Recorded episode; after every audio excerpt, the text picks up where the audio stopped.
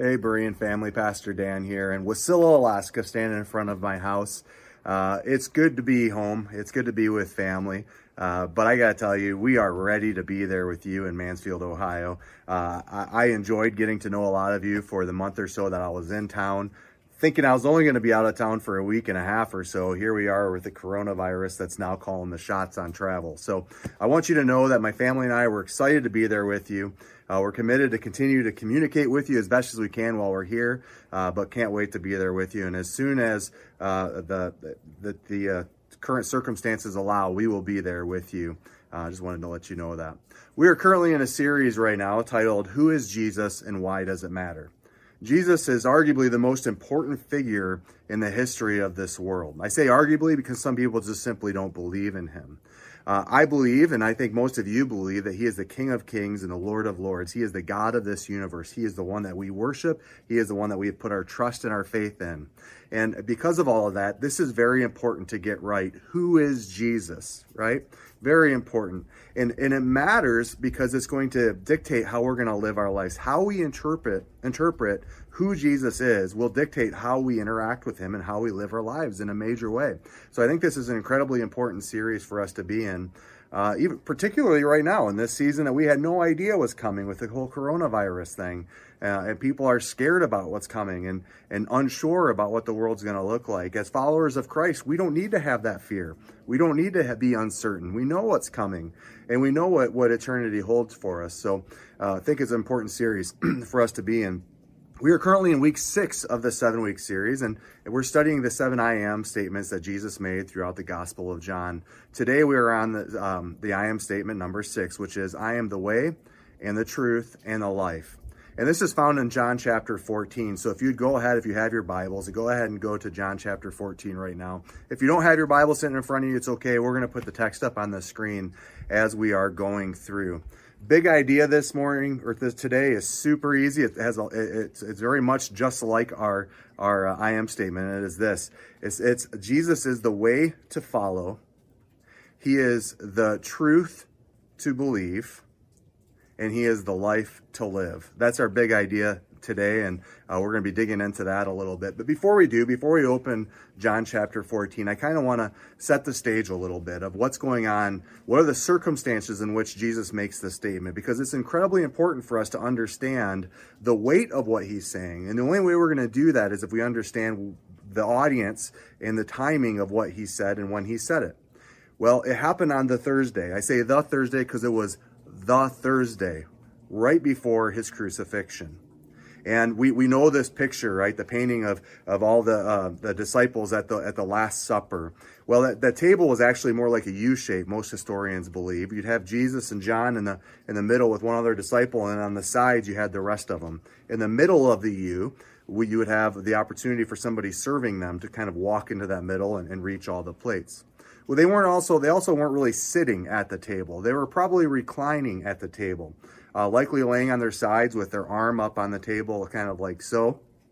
That's kind of the picture of what's going on when Jesus, again, in the middle, looking down on both sides, and the guys next to him talking and teaching them about what's to come.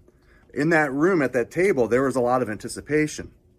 We know this because earlier on we hear uh, one of the disciples asking, you know, who's going to be the greatest in your kingdom? You see, the people, the disciples believe that Jesus was about to usher into usher in his kingdom in an earthly way, like right then and there. And they had a misunderstanding, I think, uh, at least a little bit about not so much who he was. I think most of them, if not all but Judas, um, and maybe even he did too, most of them knew who he was as the Son of God, but they misunderstood some of the timing of things. They thought that he was an usher in his kingdom right there in their lifetime. And there had to have been incredible anticipation and excitement. They've been walking with Jesus now for three years. They've seen all the things that he, have, he has done. They, they have learned from his teachings. They have witnessed his miracles and they've grown their faith because of it.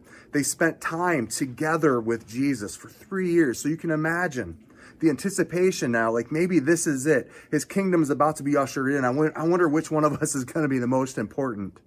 And if you read John chapter 13, you learn how Jesus responds to that, to that, that kind of prideful question. Jesus shows them what? He shows them humility. As the God of this universe, the King of kings and the Lord of lords, he stands from the table, puts a servant's cloth around his waist, and one by one he goes around the table and washes his disciples' feet. Now, that was an unexpected uh, development that had happened and must have shocked the disciples. And he gets to Peter, and we know the kind of the story here, a lot of us do, where he gets to Peter, and Peter says, No, Lord, you're my Lord. You, I should be washing your feet. And Jesus says, If you want to have any part of me, you're going to have to let me do this. And Jesus, or Peter's famous response is, Then just not my feet, Lord, wash all of me.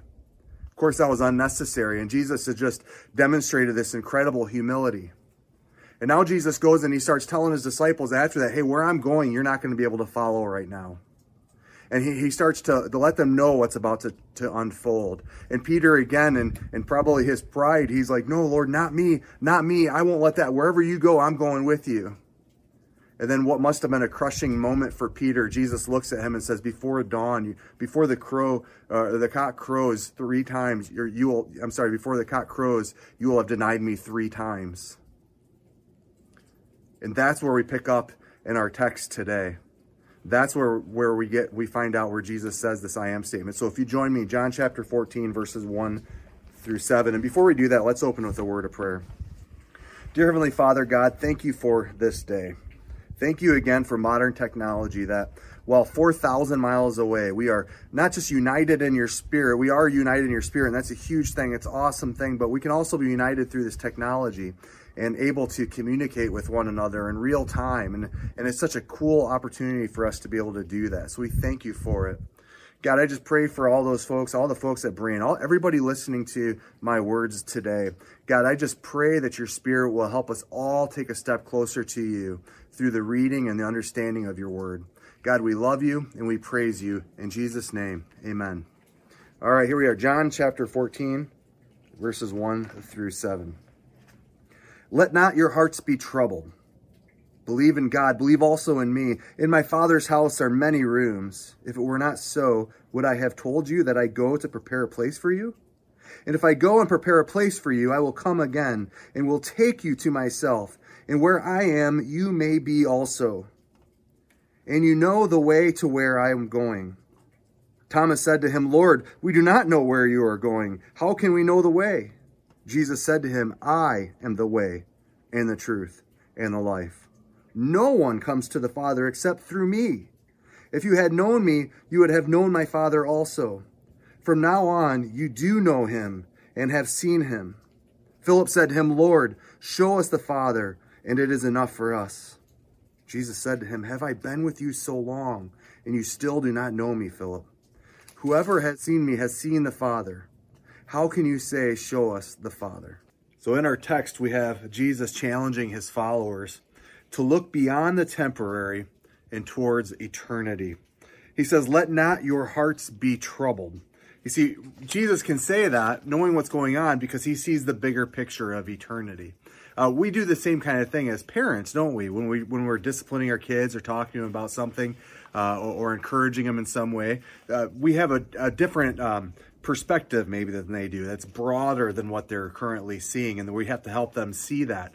You know i think about my kids who are in sports and and uh, the amount of work it takes if you want to really make it somewhere in sports. And the conversations we've had about you know it's not what you do even necessarily my kids are hockey players. It's not always what you do on the ice it's what you're doing off the ice that really matters because what are you doing to prepare yourself to uh, are you working harder than everybody else? All those things. Why because I'm in a state, season in my life where I see a bigger picture than what they see. Uh, and, I, and because of the years of my life and the wisdom that I've been able to accumulate, I can look at things in a way that they can't. And I have that broader perspective. Well, Jesus is the same way. He has a broader perspective. He realizes that uh, the next few days that what he's going to be talking about here are just a, is a, just a small uh, fragment of time compared to eternity. He sees the bigger pictures and he's encouraging his disciples and us to be able to see a bigger picture of eternity um, through uh, these temporary times that we're in. He knows that he's about to be betrayed. He, when, when he's saying this, this text here, he knows he's about to be betrayed. He knows he's going to be uh, beaten. He knows he's going to be murdered in a terrible way on a cross. But yet he says, let not your hearts be troubled. And, and I have to ask the questions, why not? There's some seriously bad stuff that's about to take place. But in the midst of it, Jesus says, don't let your hearts be troubled. Why? It's because of the broader eternal perspective that he has and we need to have. He then he goes on to talk about in this broader perspective, he paints this picture for what's to come. He says, In my father's house, or my his father's house has many rooms. What does that mean? That means he's there's a place for his people. In fact, he says he's going to prepare a place for his followers in this text. So where he is going, he's going there with purpose. Uh, he's going to reunite and retrieve uh, his followers one day. Again, this is the broader picture that Jesus has and what, what he's trying to get his disciples to see and to recognize uh, before, before he faces his cross. Well, the same goes for us. We need to lift up our eyes and see eternity in these temporary struggles. We need to be able to understand that uh, the coronavirus, you know, that's the thing right now. It's not going to have the final say it's not going to have the final say. You might be at risk, low risk, high risk, whatever. Coronavirus doesn't have the final say. Only God has that. We need to be able to look up from the mess that we're in, look up from this temporary situation, look up from the, these current troubles and tribulations, and recognize that we, we were created for eternal purposes, that this is just a blip in the screen, that there's a much broader picture to be seen.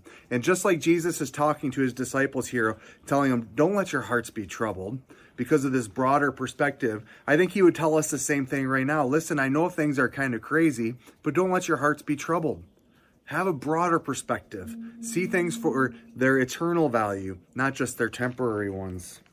Our big idea again is this Jesus is the way to follow, the truth to believe, and the life to live. Uh, I'm going to read now and uh, uh, join me again with uh, John chapter 14, verses 5 and 7. It says this Thomas said to him, Lord, we do not know where you are going. How can we know the way? Jesus said to him, I am the way and the truth and the life. No one comes to the Father except through me. If you had known me, you would have known my Father also. From now on, you do know him and have seen him. Jesus is the way to follow and the truth to believe. As a matter of fact, Jesus is the only way. He is the only way to the Father. And that's one of his main points that he's making here. I am the way. He is the way. That means there are no other ways. I've already talked about this at length in my on the uh, in this series on the sermon talking about uh, the the I am statement of I am the gate of the sheep, where Jesus is the only gate through which we can pass in order to have a relationship with God the Father. Uh, that's one of the main points in this, but I'm not going to belabor the point because we we just did that a couple of weeks ago. So if you haven't yet seen that one, I encourage you to check out our website and uh, watch that sermon as well. Um, but Jesus is the way and the only way to the Father. I think it's kind of interesting uh, in light of the uh, current uh, coronavirus crisis, especially in Italy right now, uh, that I've heard, and, and, I haven't done any fact checking on this one, but I've heard that the Pope has said uh, to his people that, hey, right now you don't need to go to a confession. You can go directly and pray to God yourself. And, and, and you have to, you hear that and it just kind of makes you chuckle and think about what Martin Luther must be thinking um, from, from heaven right now of, yeah, I think that's kind of my point I made several years ago, right?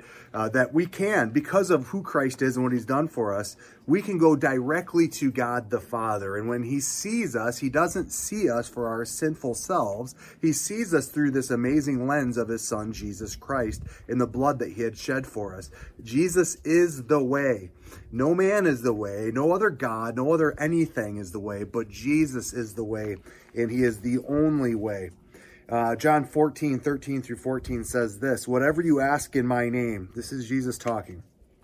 Whatever you ask in my name, this I will do, that the Father may be glorified in the Son.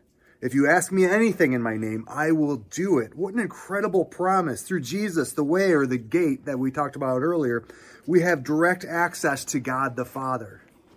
Just, I mean, I, I think it's, it's worthy of pausing for a moment and just thinking about what that means yes, I did do a whole sermon on this, but it, it's a truth that's exciting. It's because it we have direct access to the, the God of all the gods, the creator of this universe. There is nobody who is greater than him. We have direct access to him, even though we are fallen and sinful creatures because of the blood sacrifice of the Lamb of God.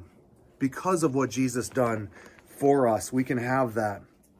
He is the way. He's also the truth to believe. And this is also exciting to me. We can have confidence in the Lord because he has risen from the dead. Friends, that's the ultimate exclamation point on everything else Jesus had said. Everything Jesus, all of his claims, the exclamation point behind it was his resurrection.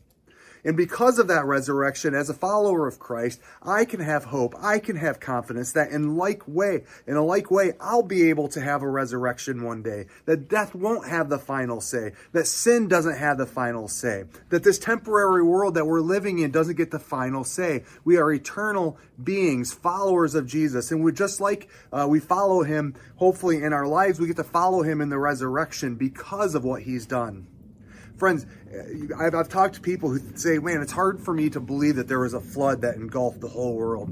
Or it's hard for me to believe that in just seven days or six days that God could have created everything we, have, we see. Or it's hard for me to believe that he took and parted the Red Sea. There must have been a different way he went about it. Or maybe it's hard for me to believe, like we're talking about in our devotion time during the week, that Joshua was able to stand on the banks of the Jordan River and uh, the priests were able to step in and 20 miles upstream, it dried up for the whole nation of Israel to cross over over the Jordan. Uh, it's hard for me to believe that, that the people would walk around the walls of Jericho and they would just fall down. It's hard for me to believe all those things. But friends, if Jesus rose from the dead, and I believe that he did, it's the ultimate exclamation point on everything else because if he could do that, he can do absolutely anything. Jesus is the way to follow, the truth to believe, and the life to live.